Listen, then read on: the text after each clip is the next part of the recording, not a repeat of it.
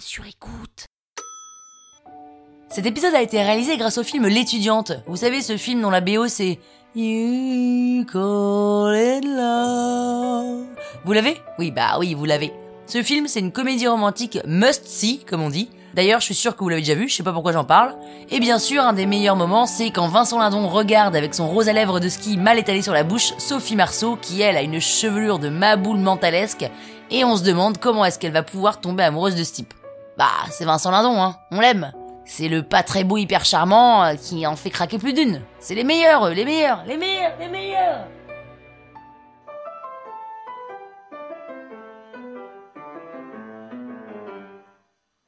Salut les arnaqueurs, c'est Penny. Ça s'écrit plus ou moins comme un pénis, mais sans S.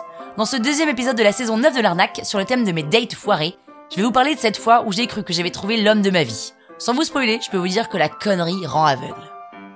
En vrai, je suis comme tout le monde, hein. Parisienne, célibataire, 37 ans, et j'ai cru, c'était il y a quelques temps déjà, c'était il y a, oulala, je sais même plus en quelle année, que celui que je pensais devenir l'homme de ma vie était aussi fou amoureux de moi.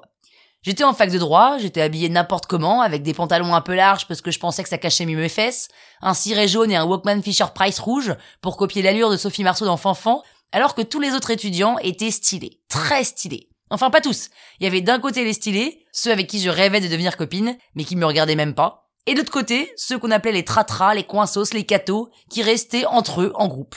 Et en vrai, je me retrouvais dans aucun de ces deux styles. Ma coupe au carré attirait les gars du premier rang et dès qu'ils voyaient mon pantalon trop large, ils me poussaient dans les bras des fumeurs de pétards. Et puis un jour, je vois au loin ce type, un mélange de bourgeois branchés mais qui se la joue pas, enfin un peu quand même, mais pas trop non plus, un peu comme moi. Nos regards se croisent plusieurs fois dans cette grande fac et je sais plus comment, on en vient à se parler. Moi, rouge écarlate et pas à l'aise, je balbutie quelques débilités pour me rendre intéressante, c'est ma grande spécialité, et lui, bien dans ses baskets, essaie de me mettre à l'aise. Mais plus je vois qu'il voit que je suis mal à l'aise, plus je dis de la merde. Mais de la merde Lui, c'est celui qui fait des concours d'éloquence, et qui gagne les concours d'éloquence. Il est intelligent, beau mais pas trop, sympa comme il faut, attentif, mais surtout il est très très très smart quoi. Émotionnellement, socialement, académiquement, il est même très créatif.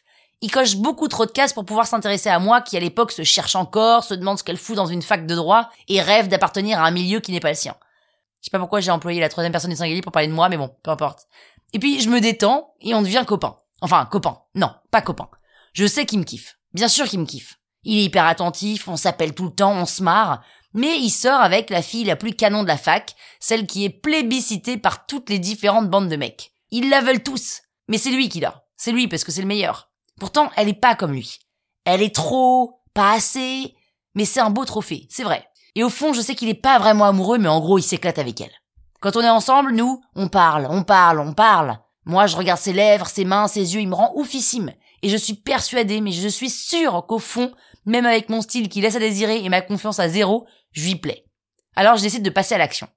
On fait une soirée entre copains et avant que tout le monde arrive, je dis à ma copine qui nous reçoit, Meuf, ce soir je chope, donc il faut que je boive. Mais Pénélope, tu bois pas. Je sais, je sais, mais là, il faut que je donne tout, là. Il faut que je lui dise, je craque, j'en peux plus, je le kiffe. Je vais lui dire que je le kiffe. Alors elle me donne un mauvais alcool qu'elle a rapporté du Maroc et je bois deux verres avant qu'il arrive. Quand tout le monde est là, je ne m'arrête pas de boire parce que je trouve que l'alcool met du temps à monter.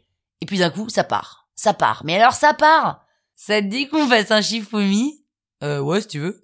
Shifumi Ah non, non, le puits, ça existe pas. Et là, je suis tellement saoul que je tombe du canapé.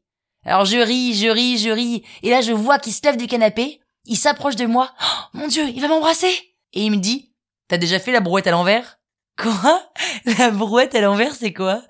Il m'attrape le pied et il me traîne dans tout l'appartement. Vous vous rendez compte? Il m'attrape le pied, quoi. Non mais c'est bon. Il me kiffe, il me kiffe.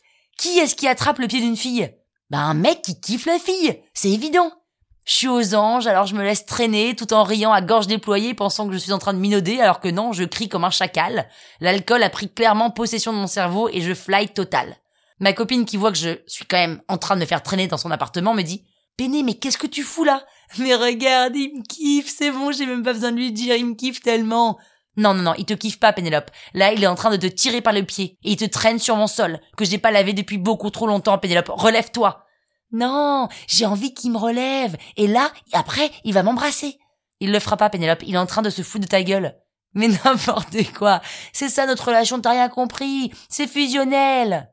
Il me relâche le pied, et je me retrouve allongée, au sol, en train de regarder le plafond, et je suis si heureuse.